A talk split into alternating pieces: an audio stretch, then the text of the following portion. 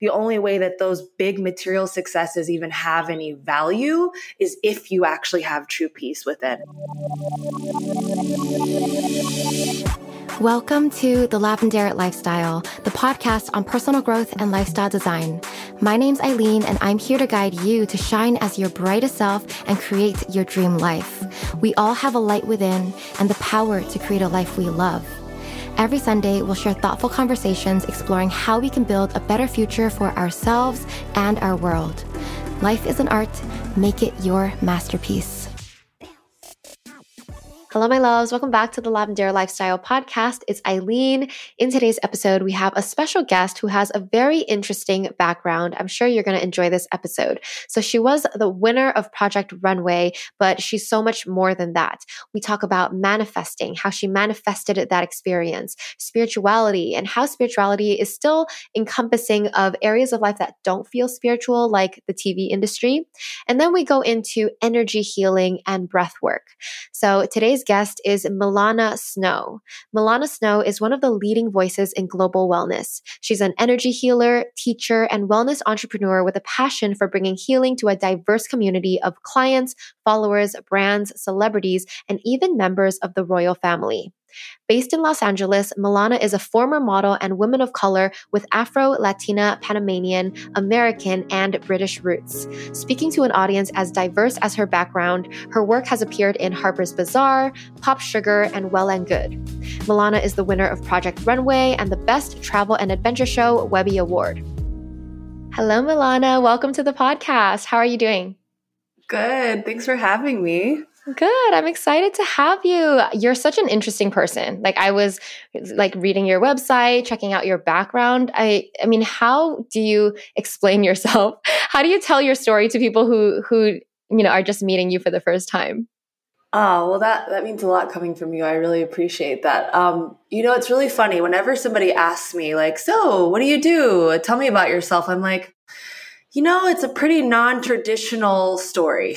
That's usually how I start. You're like, where do I start? exactly. I mean, I don't know. It's, um, I think I think one of the things that's really interesting about my path and that's very unique that started from a very very young age is that I have many, di- I'm like the intersection of many different worlds. I'm mixed. I, am half Panamanian, um, half white American, African American, all of, all of that. And that has a lot of its own implications. I also grew up all over the US. I never lived longer than four years in any house. Wow. Um, and and there's just a lot of different things that kind of transpired that were very unique but one of them being that i started meditating when i was four years old and so i often try to share mm-hmm. that in the early stages of who am i because it yeah. definitely informs everything else Okay. And who taught you to meditate at that young age? My grandma, it's a really funny story. She basically she is a hippie. She always was a hippie and one day when I was really really young, 4 years old, she had me lay next to her during nap time and said, "Okay, you're going to close your eyes and you're going to step out of your body." Ooh. And when you're 4 years old, you just go, "Okay." Yeah. And she literally taught me how to astral project and have spiritual, oh uh, meditative experiences in that exact way. So you're saying she already have has been practicing that. She had that gift to do that. She did. She did. Okay. She'd been doing it since she was a little girl and wow. I was just wide open when she wanted to share it with me. Okay, so basically you've always kind of been in touch with like the spiritual and otherworldly. Yeah, I have to say it's it's been kind of the through line of my entire life. And and I have to say like as we'll probably talk about later, you know, there's definitely been I, I wasn't like raised and and lived in an ashram my whole life. Like I was a model in New York. Yeah. I used to party for, you know, 15 hours at a time. I mean, I definitely had like a, a very like living kind of life as growing up, but that was always something that I personally practiced privately until about 10 years ago. Wow. Yeah. So I, cause I do know about your journey. You started out as a model, you got on Project Runway. And so was this side of you, the energy meditative t- side, was that all a secret or did you share it with the people in your life? Yeah, that's a really good question. I mean, I think now that wellness and spirituality is so mainstream now and and so many young people are getting into it, I think people either forget or don't realize that a lot of the things that are very normal were very taboo just oh, yeah. 10 15 years ago. Yes. So you know when I, I i moved around the country basically a few times a year at least once a year for most of my childhood and i would find myself in certain parts of the country where you know reading tarot cards or the horoscope was considered evil or like mm-hmm. of the devil mm-hmm. so i very quickly besides the fact that I was like already very much studying spirituality, all the world religions at a very weirdly young age, mm, yeah. I very quickly realized, okay, this is not something that everybody is open to. And yeah. so I really didn't come out of my spiritual closet, as I like to call it, until I was about 24, 25 years old. Okay. And what was the catalyst that made you start opening up? Oh, that's a good question. I would say Project Runway was a huge turning point for me because Project Runway, and I don't know if anybody out there knows this show, but Project Runway at the time, this was 2010, was literally yeah, the biggest show in the show. world. Yeah. It was the biggest show in the world, literally. Um, they had just won seven, seven Emmys the, the season before mine. So it was a massive show to get on. But what was really interesting was, you know, you had you had 17 designers and 17 models and the models were kind of randomly put with the designers. And everything was random. Like if your designer got dismissed or they didn't do well on a dress like if you were their model you went home too. Mm-hmm. but the really interesting thing is that this entire experience despite how big of a deal it was on TV was a completely spiritual experience for me because before I even auditioned for the show, a voice, call it God, my inner self, told me that I was going to win Project Runway before I even wow. auditioned. Wow. Okay. But yeah. you were planning to audition, right? Like you knew about the show.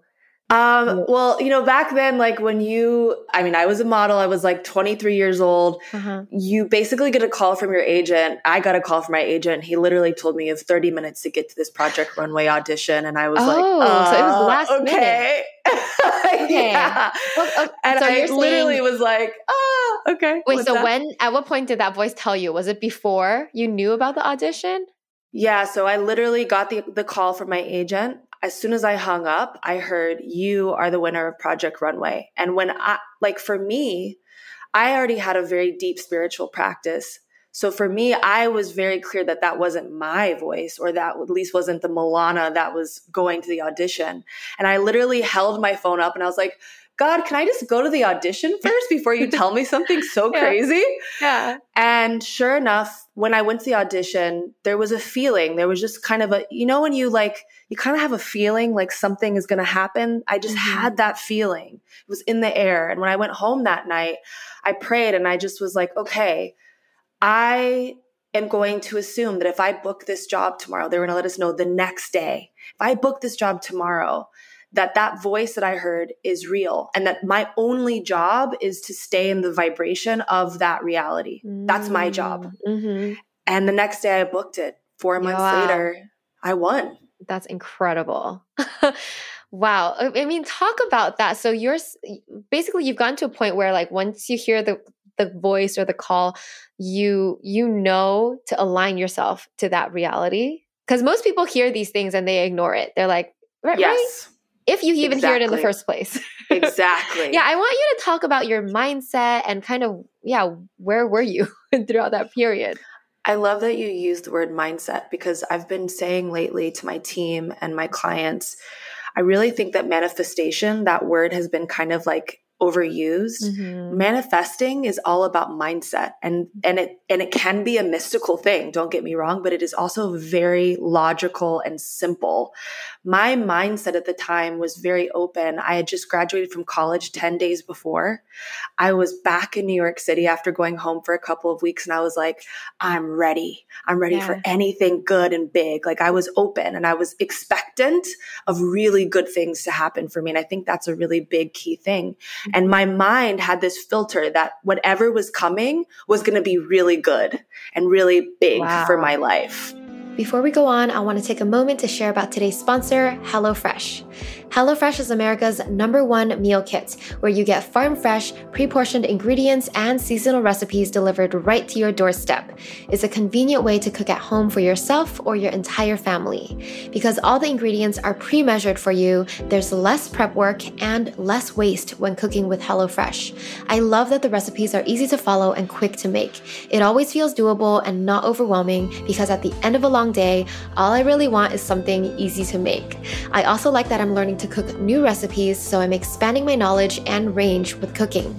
In terms of meals, you can choose from 50 weekly recipe options, including low calorie, vegetarian, and family friendly recipes. Of course, flexibility is really important with our ever changing routines, so with HelloFresh, you can skip weeks when you need to, change your delivery dates, or update your food preferences all in the HelloFresh app. If you're looking to try out HelloFresh, you can go to hellofresh.com slash TLL16 and use the code TLL16 for up to 16 free meals and three free gifts. Again, that's hellofresh.com slash TLL16 and use the code TLL16 for up to 16 free meals and three free gifts.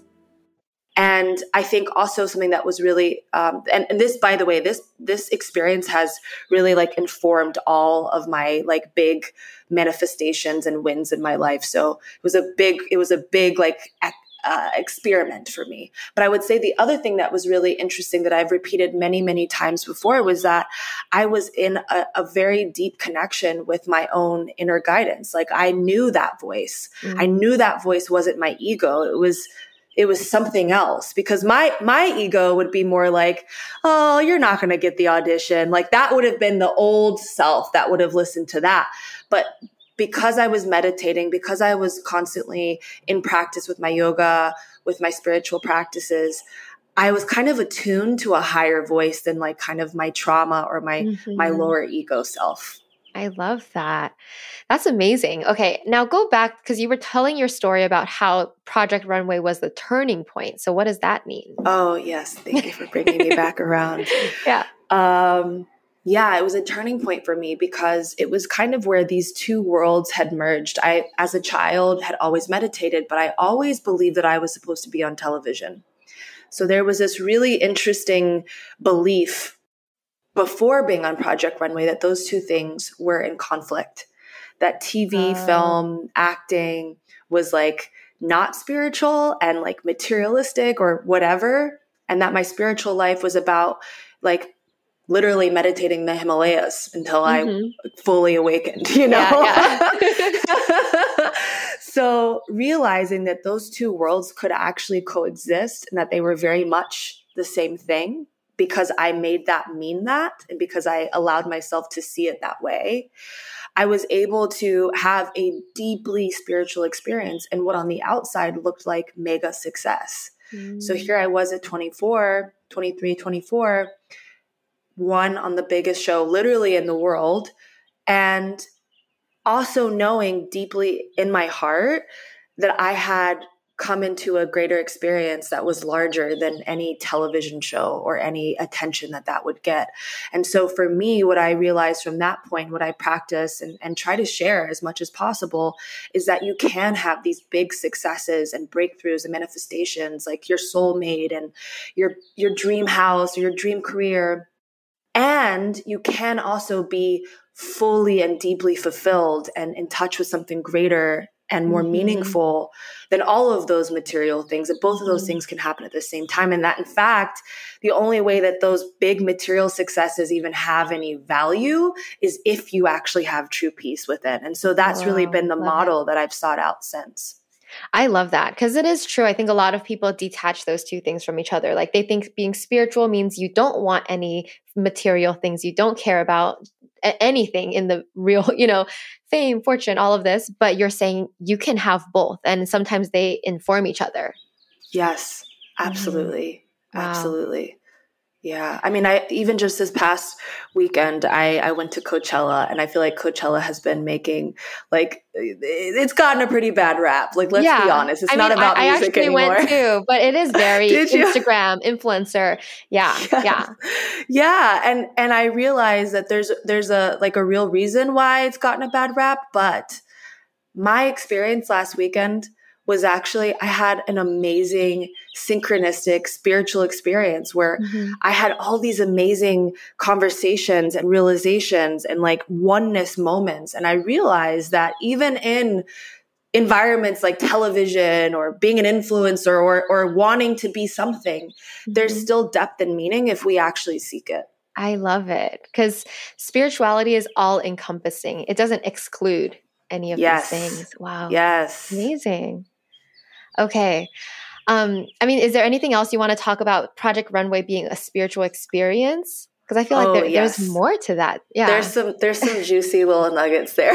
Mm-hmm. well, I, I mean, I, I have to say, so like this this kind of was like a framework for me. And one of the bigger realizations that I actually remind myself a lot is that when you already know the outcome and you truly believe in the outcome, the vision that you have for yourself, whether that's on your vision board or in your meditations or whatever that is, when you already know that, then you don't have to compete for it. You don't have to fight for it. So there was a really interesting experience that I had. Like, you know, there were 17 models on the show.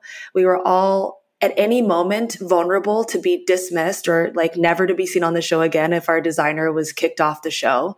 But what I saw was really interesting because I decided, okay, if I'm the winner, then that means I don't need to compete. That means that actually I'm a very, I'm very at peace and, and happy. And even though I was the underdog because mm-hmm. I was like the, the thick, I had the fattest butt or whatever it was, yeah, right? Yeah. Like it didn't matter it didn't matter if my designer or my dress fit or looked great because I knew that I was going to win. So all of those mm-hmm. other details and all of those things to talk about that are negative or kind of or comparative were completely irrelevant and actually would put me in a in a state that would be opposite of being the winner.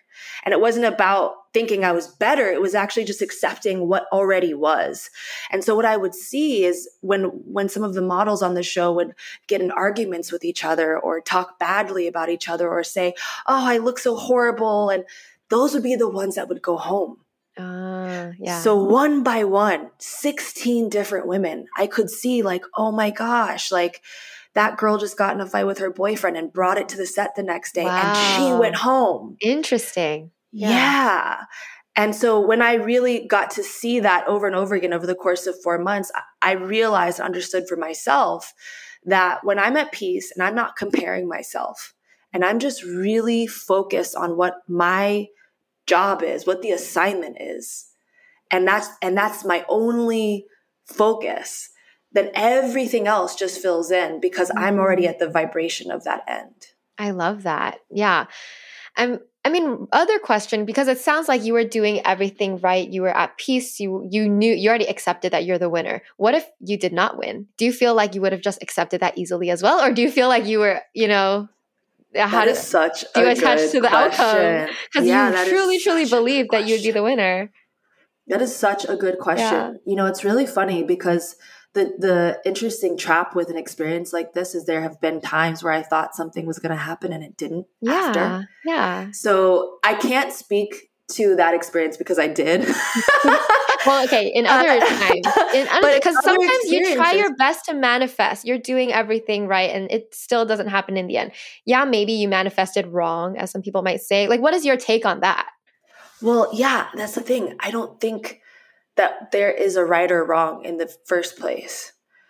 I feel like there were times where I doubted whether I was going to win. And there were times, there was actually one day in particular where I was really, really off and I wasn't sure if I was going to get eliminated the next day. And I realized the turning point and what I believe might have kept me from going the other direction was I went home and I was like, every part of me that doubts this end, I have to completely shake that off. I cannot like any part of me that's afraid that I'm getting disqualified. I have to get rid of it. So what I did, which honestly, if you would have been there, you would have thought I was absolutely insane, was I literally jumped up and down, screamed into a pillow, and I just kept screaming, I'm the winner of Project Runway. Oh. I'm the winner of Project oh. Runway over and over and over again until yeah. I believed it again. Yeah. Wow. And and so I think about some of the times when I had really big opportunities. I mean, even as recently as a couple months ago, there were times where I would let the doubt take hold and that reality would actually like it, it would become stronger than the than the desire that I had. And I don't I don't know. All of this is quite mystical. So like there's so much more beyond what we think and what we know, right? But I have to say the times where I don't try to control and make something what I want, but actually just believe and open myself up to all the vulnerabilities that come with that and trust that I'm constantly in the flow and that that is the end then those things tend to manifest. But it's when I'm like, should I call this person back and see if they still want to work with me? Sh- should I, should I have my agent check to see if you know, that when you start getting into that, or sh- did I get the job? Maybe I should send them flowers. That's when I find things don't work out. It's when yeah. we're trying instead of just uh-huh. being. Yeah. And the rest is really a mystery. Yeah. Yeah. Love it. That's amazing that you have that experience. And and now I kind of want to move to the later part of your journey because eventually and you became an energy healer. So so how did you start doing what you're doing now? Yeah, it, it is a really interesting transition because after Project Runway, my modeling and acting pursuits didn't make sense anymore. I realized that I had to have more meaningful experiences like I did. And um, for about a year after Project Runway, I actually didn't work for a year which was the exact opposite of what I thought was going to happen. And then yeah. I was like, what's up, God? Like, I thought I was on a roll now. Like, what's yeah. going on? But what was really happening looking back is that I was having a totally transformative experience where really I just wanted to do things that mattered to me instead of mm-hmm. looked great on the outside, which was really tied to my childhood trauma, this like need for validation, need mm-hmm. to be mm-hmm. important, need to be seen and protected. And so when I started to start to face that in the year that followed Project Runway back in 2010, I started to remember that my spirituality was what really made me feel meaningful. And not because other people saw me in that way, but because that was the experience I had within myself. And so I started to, like what I say, come out of my spiritual closet. Like I just started to tell people about what I experienced on Project Runway, how I meditated, what it meant to me. And I started my first company in 2012, which was just rooftop yoga and meditation. And at the time in New York, doing meditation and yoga on rooftops was not normal. Yeah. It was completely like the craziest, You're coolest idea ever. Yeah. and that was how I started. And it was just really inviting amazing teachers that I practiced with that were my teachers that I looked up to to come and do this event with me. And over over the course of you know seven summers i did that for seven summers i started to share my practice and develop my personal practice with other people and mm-hmm. it really started to take off about i would say about 10 years ago. Wow. So so what how did you learn what you know now? Did you have a bunch of different teachers that you practice from?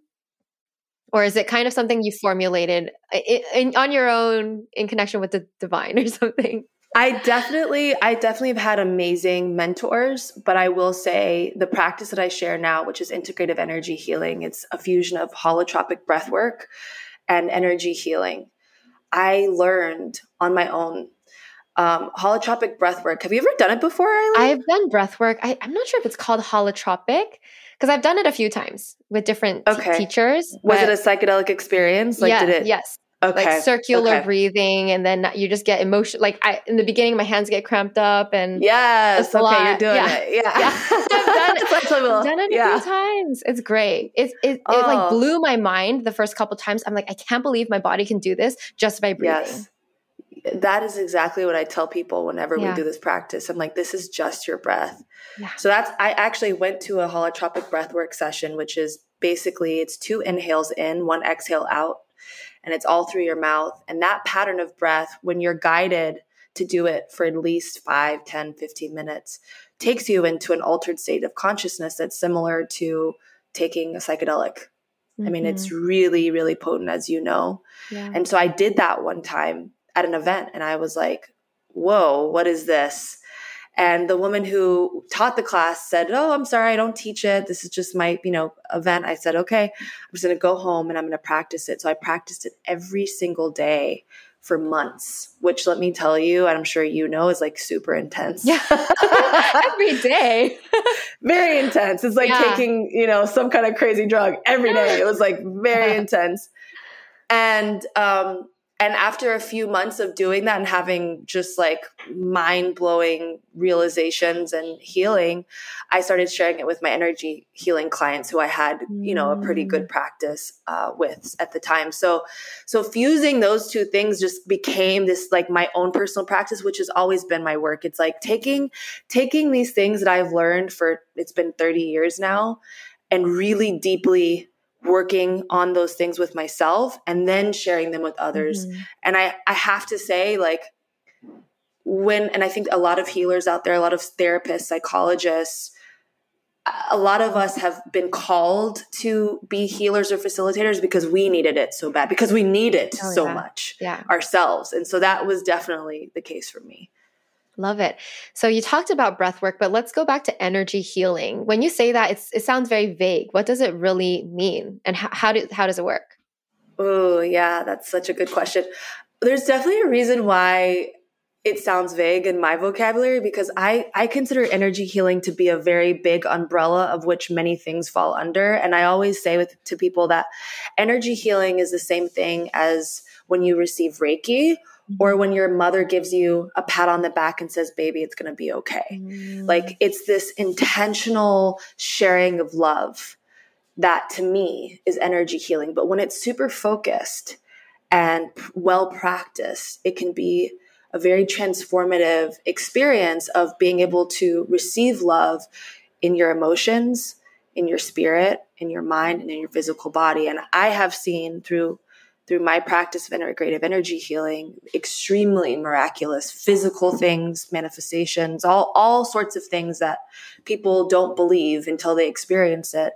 And that I would say comes from being in very, very deep presence where we can start to see ourselves differently, mm-hmm. see our reality differently than we we believed it was before. Right. So when you're working with people, are you like the healer healing someone, or is it more like physical things that you're teaching people to do to heal their energy? Or both? That's a great question. Yeah. Well, I think it's a little bit of both. A lot of what I do now is I teach people how to facilitate as healers. Mm-hmm. And and I think I also do a lot of big, uh, like online and in person group healing sessions. But what I really try to emphasize is that I'm just a facilitator and a co pilot. We heal ourselves.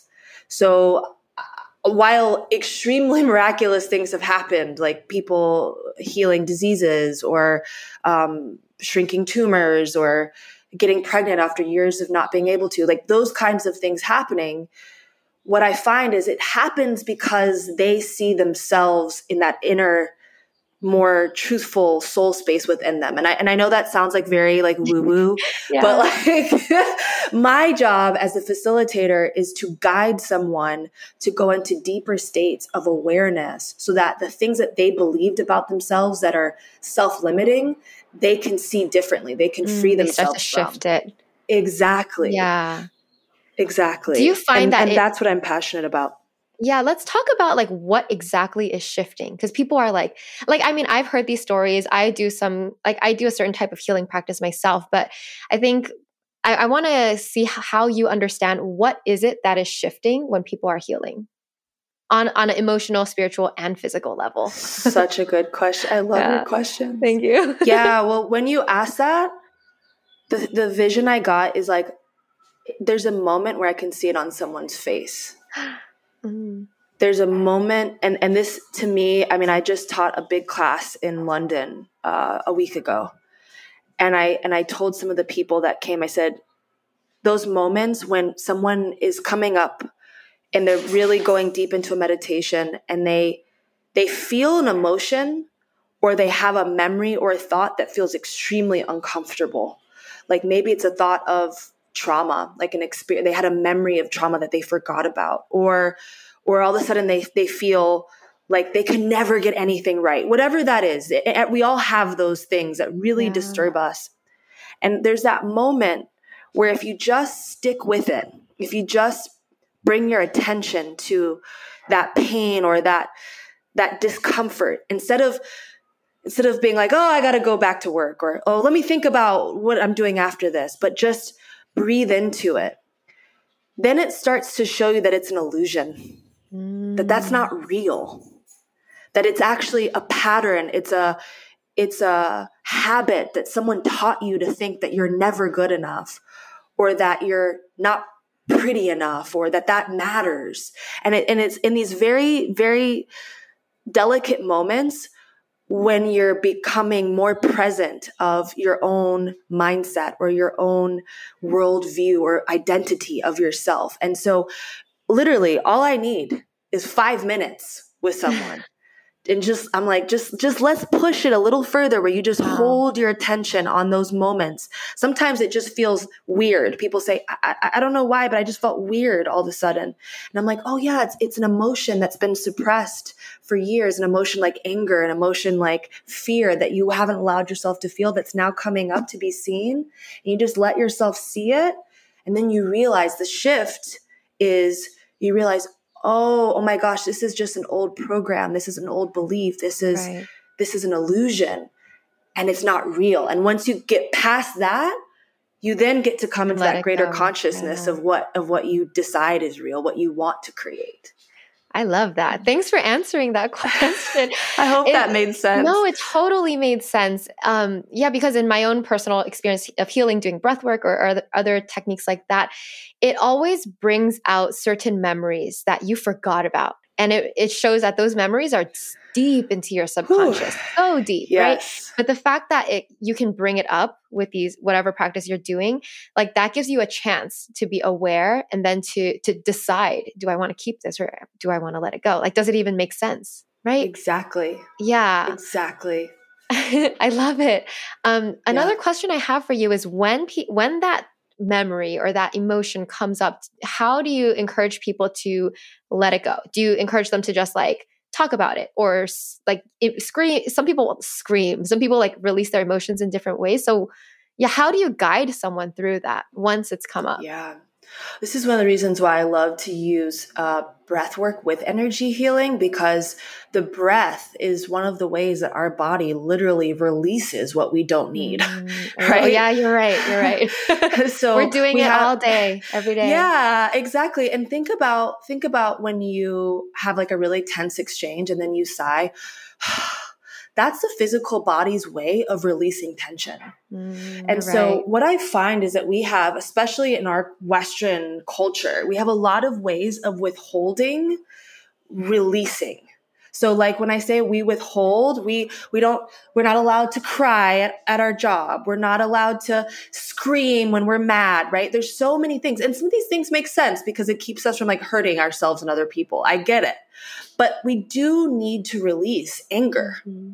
Yeah. And anger is a valid emotion that actually helps us go up in our uh, emotional intelligence. It allows us to actually do things to help ourselves, right? If we if we keep moving past things like revenge, we can get to, oh, you know, I'm angry, so instead of lashing out, I'm going to move out, right? So we can use these emotions, but often we suppress them. So mm. what I find is really helpful is breath work because we can release right then and there as we're feeling the tension and the energy of the things that we usually suppress. But another thing that I, I really uh, make sure to encourage people to do is to cry because I don't think people realize how much, how many tears they are withholding, yeah. not realizing that tears isn't about being a baby. I mean, I cry all the time, so I feel like yeah. me and my friends totally get it. Yeah. but but a lot of times there's like a lot of spaces and places and people that we can't actually release tears with and in front of. And so we kind of do that even in our own private lives when tears are literally the body's way of releasing chemicals hormones, yeah. stressor hormones that yeah. actually inflame our body and keep us in a state of stress. So, so one of the things that I do a lot when we're in our breathwork sessions, is I use music and a lot of prompts to say, let go of your tears. And sometimes people feel like they almost have to force them out. And I say, don't force them out. Just notice how much you're fighting your tears. And then what yeah. often happens is people will start to release it in other ways. People will laugh. People will mm-hmm. start coughing. They'll start shaking. But it's all the same to you, right? It's all a way to release. And it's all a release. I love it. So, so there's no judgment between like different types of release in your eyes? Exactly, okay. exactly. That's wow. exactly what I always say. There's no judgment. Sometimes people fart. it's all good. Just anyway, let that energy out. I like good that. job. oh my gosh, I, I love that. Yeah, cry more. If you feel it, let it out. I'm all for that too because I'm a big crier, and I have a boyfriend who has not cried since he was a child and he he thinks it's normal. He thinks he just doesn't have tear ducts, and I was like, no, you're blocked. Something's wrong. okay, so it sounds like you and boyfriend need to come to my uh, next I, group session. You know what? I got we you. really should. Oh I'm serious. I would love to I, have y'all. Yes, I would love yeah. to too. Okay, another question I have for you is some people believe in compartmentalizing your feelings and I get it some so like sometimes it's necessary, right? If you're in a work situation or I don't know. There's sometimes in life, there's these situations where people believe in, okay, like I, I can't show the feelings now. Let me put it somewhere and then release it later. Do you believe in that? Mm. Yeah, I think, well, I think there's definitely a complex thought that comes with that for me and it's that not everywhere is safe to be vulnerable like we have mm-hmm. to remember that there are a lot of spaces and places and people that are not here to support and serve our healing or vulnerability that doesn't mean that we're not authentic mm. so there's that that's like a whole nother conversation yeah. but it doesn't mean that we are always safe to bare our souls and and be in our more vulnerable states with people in, in certain places and so with with that i had to learn that the hard way because i used to think i could just bare my soul with anybody and everyone and really learned like a lot of people are so out of touch with their own emotions and their own experience that they can't even handle someone expressing their That's own true. authentic experience. Yeah. So we have to really be compassionate even for that. So mm-hmm. for me, one of the things that I do is I make sure to have a regular practice of releasing and processing my emotions mm. every single morning. And I do that with journaling or breath work and meditation so that I can get ahead of it so that I'm not out here in the world a ticking time bomb about to cry if somebody tells me no. right? right. You're like, I did that already in the morning. yeah, that used to be me. And I already yeah. did that. I'm like, I already yeah. cried in the bathtub, so I'm good you know but no. but or or that i've just processed enough on a regular basis that my my my window of tolerance as they call it in psychology is actually very open. I, I can take a lot. It's when we have a lot of trauma and a lot of upset and a lot of unprocessed emotions that at any moment something happens, like someone cuts you. us off in traffic. Yeah. We're done. Yeah. Right. Yeah. So I think the the answer that I would say is we have to or we have the opportunity to be preemptive in having a, a wider window of tolerance so that we can go to our therapists, our safe friends and family who can actually hold the space and who are ready to hold the space because it's important that we ask as mm-hmm. well.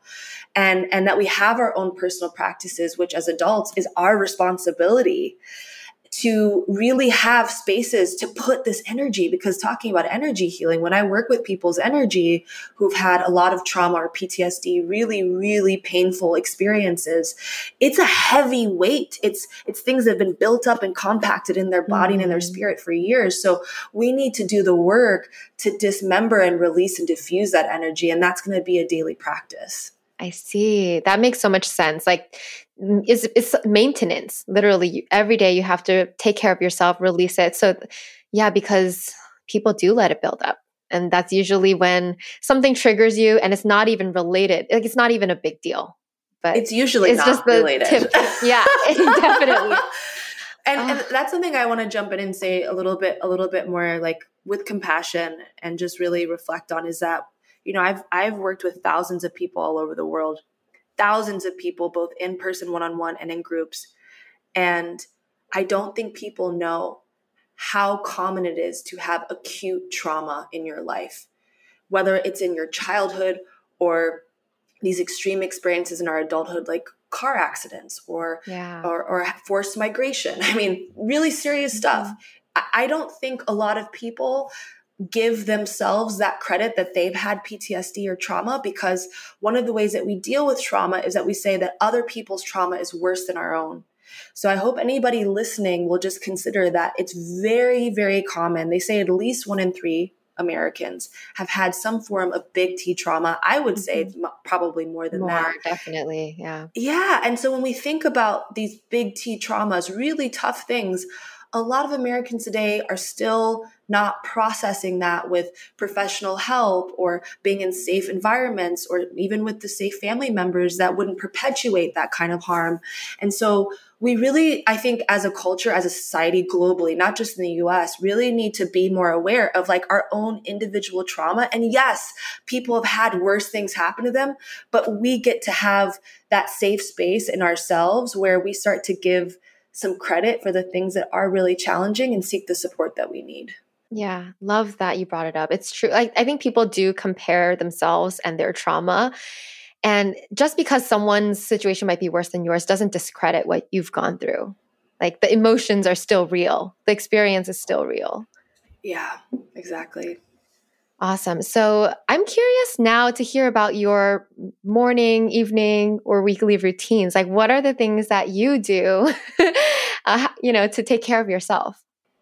Oh, yeah. Well, you know, I have to say, living in LA is I feel like has given me such a luxury. When I lived in New York, I definitely did not have the kind of space and time that I do now. I feel very lucky mm-hmm. um, to be in a position where I work for myself and I can kind of create my own routine. And so I'm aware that not all of us have that. And I and I also got to say I didn't have that for most of my life.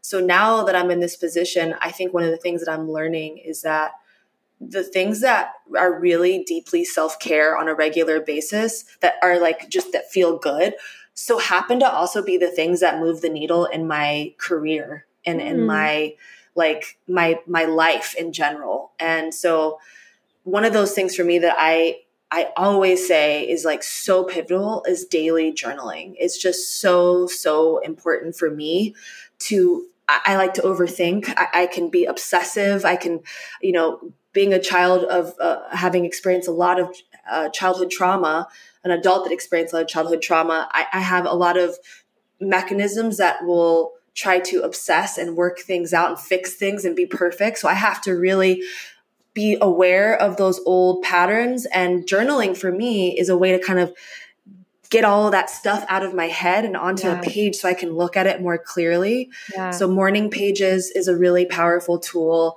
Um, I also feel like, you know, our physical bodies are in some ways like machines. Like they just need certain things to work right. They have to release those like uh, stressor hormones. And for me, a good sweat is like, mm.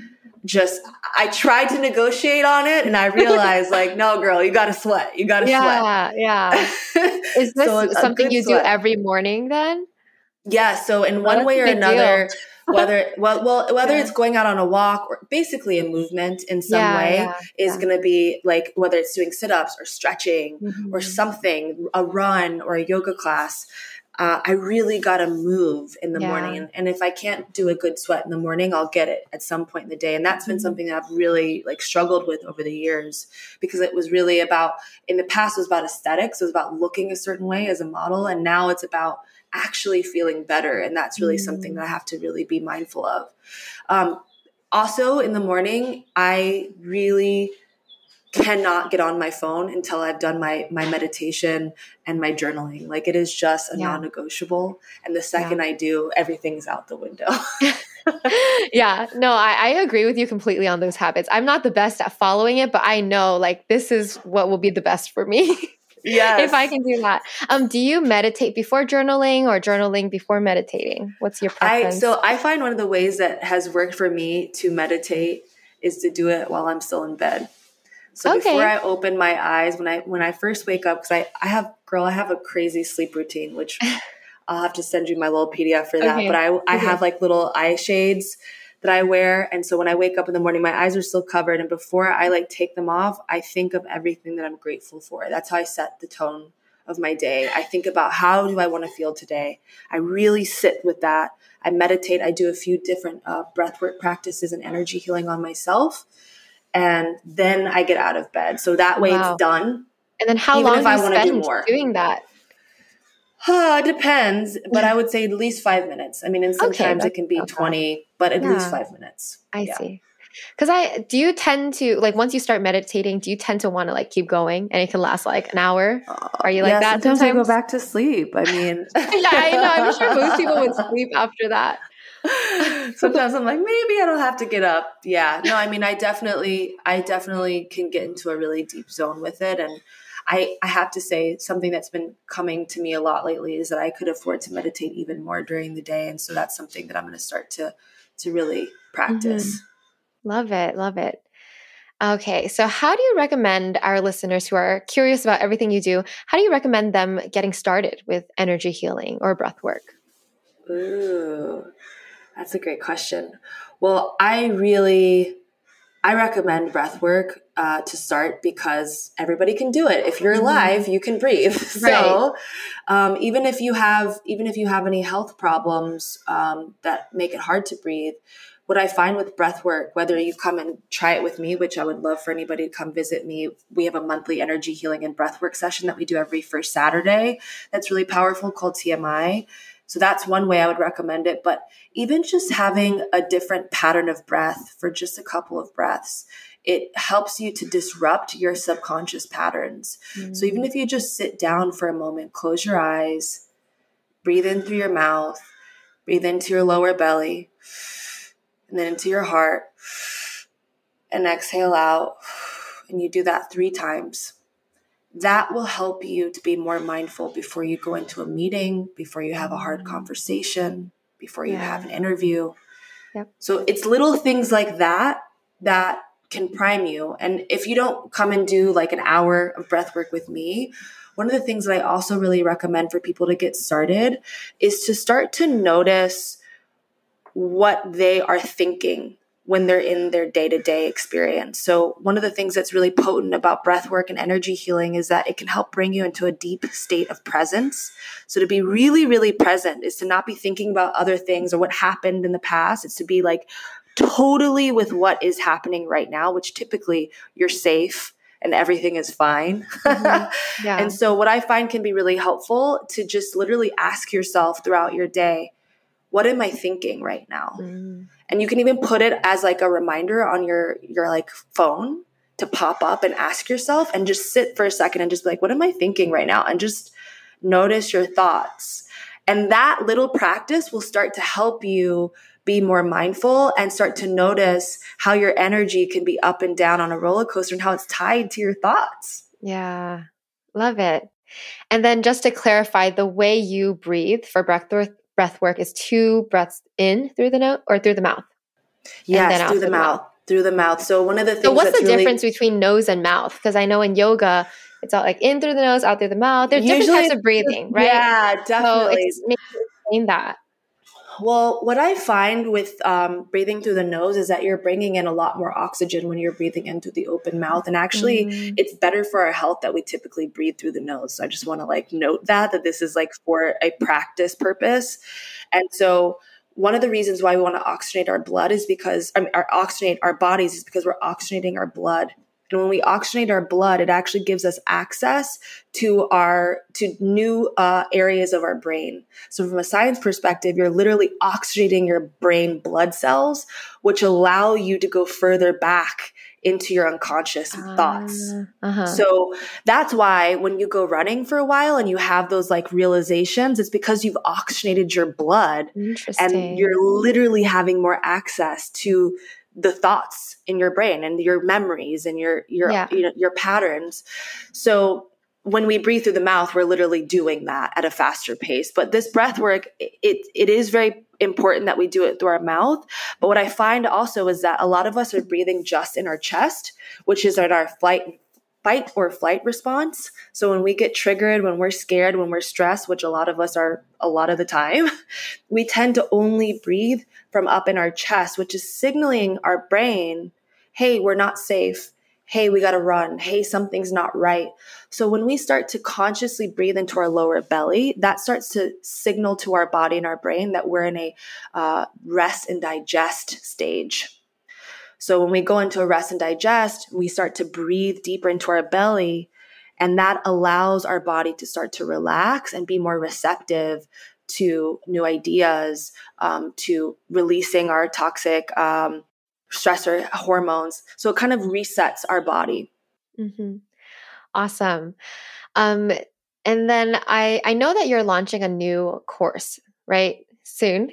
I think it'll be out by the time this episode is out. I just want to give you an opportunity to talk about that. Oh, thank you, thank you. Yeah, well, there's there's two. Um, we actually have um, a training coming up in Los Angeles for anyone okay. who's interested in really diving deep into breathwork and energy healing. It is a four day, completely immersive practice with me to learn how to facilitate. And you do that by actually experiencing the breath work that I'm talking about for about an hour and a half every day. Mm. It is a very deep dive. right.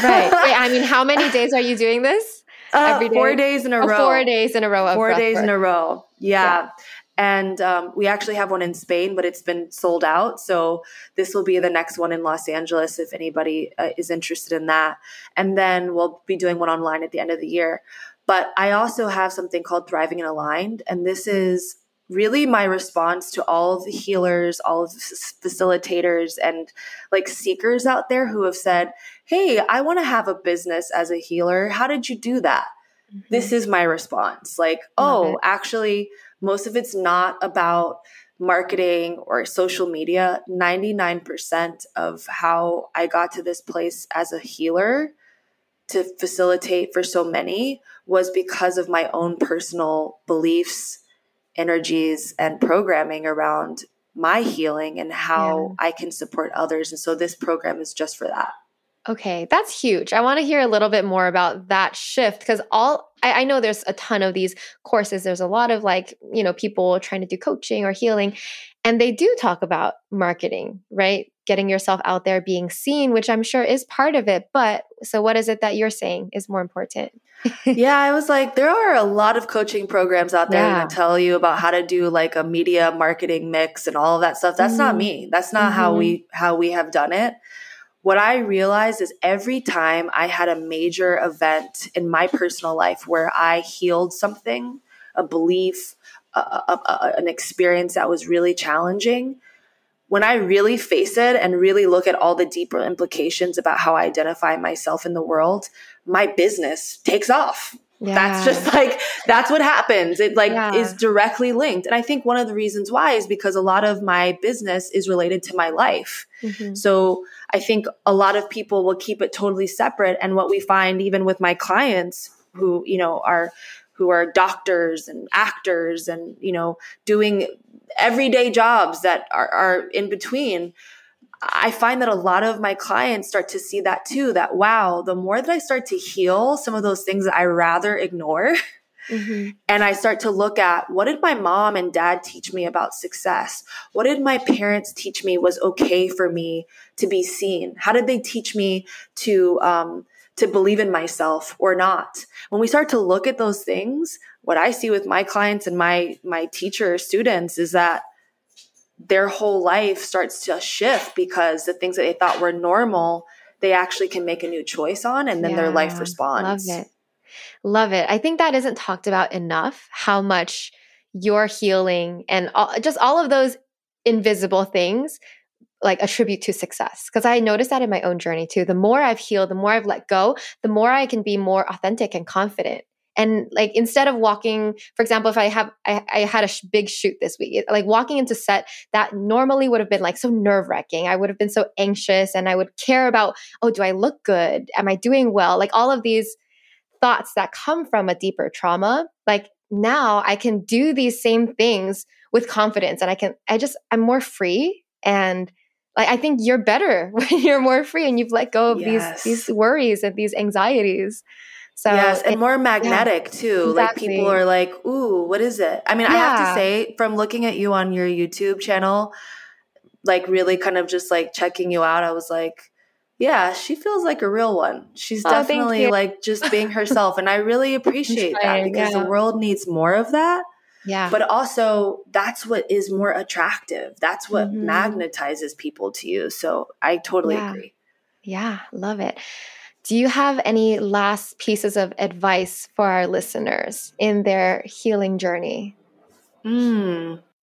Let's see. I would say I would really love to just invite you all to try breath work and energy healing at some point, whether it's with me or anyone else, because I think the more that we start to have the opportunities to look at our fears and our insecurities and see that they're not real, that they're an illusion, the more empowered, the more healthy and happy we get to be in this life. And so I just hope that whether it's with me or anyone else, that you'll try to explore some practices that will take you into those deeper states where you can be fearless and mm-hmm. really look at yourself and really ask yourself, who am I? And who do I want to be? Yeah. And and that that's something I would love to to support anybody that's open and ready to do. Love it. Thank you so much, Millana. I had such a great time speaking with you. Such a great conversation. Um, everybody, make sure you check her out. All links are down below. Where, where can we find you online? Let's plug that. Oh, yeah. Yes. So um, please visit me at millanasnow.com. That's M I L L A N A S N O W. And I'm also on Instagram. All of the links are there. We have our monthly energy healing and breath work on um, our TMI membership, and that's at millanasnow.com too. Amazing. Thank you so much. Thank you. Thanks so much for listening to the Lavendaire Lifestyle. If you like the podcast, please show your support by leaving a review on Apple Podcasts or Spotify. You can also subscribe to our podcast YouTube channel at youtube.com slash lavendaire lifestyle. Lastly, follow me on YouTube and Instagram at lavendaire for more content on creating your dream life. Sending you so much love. Bye.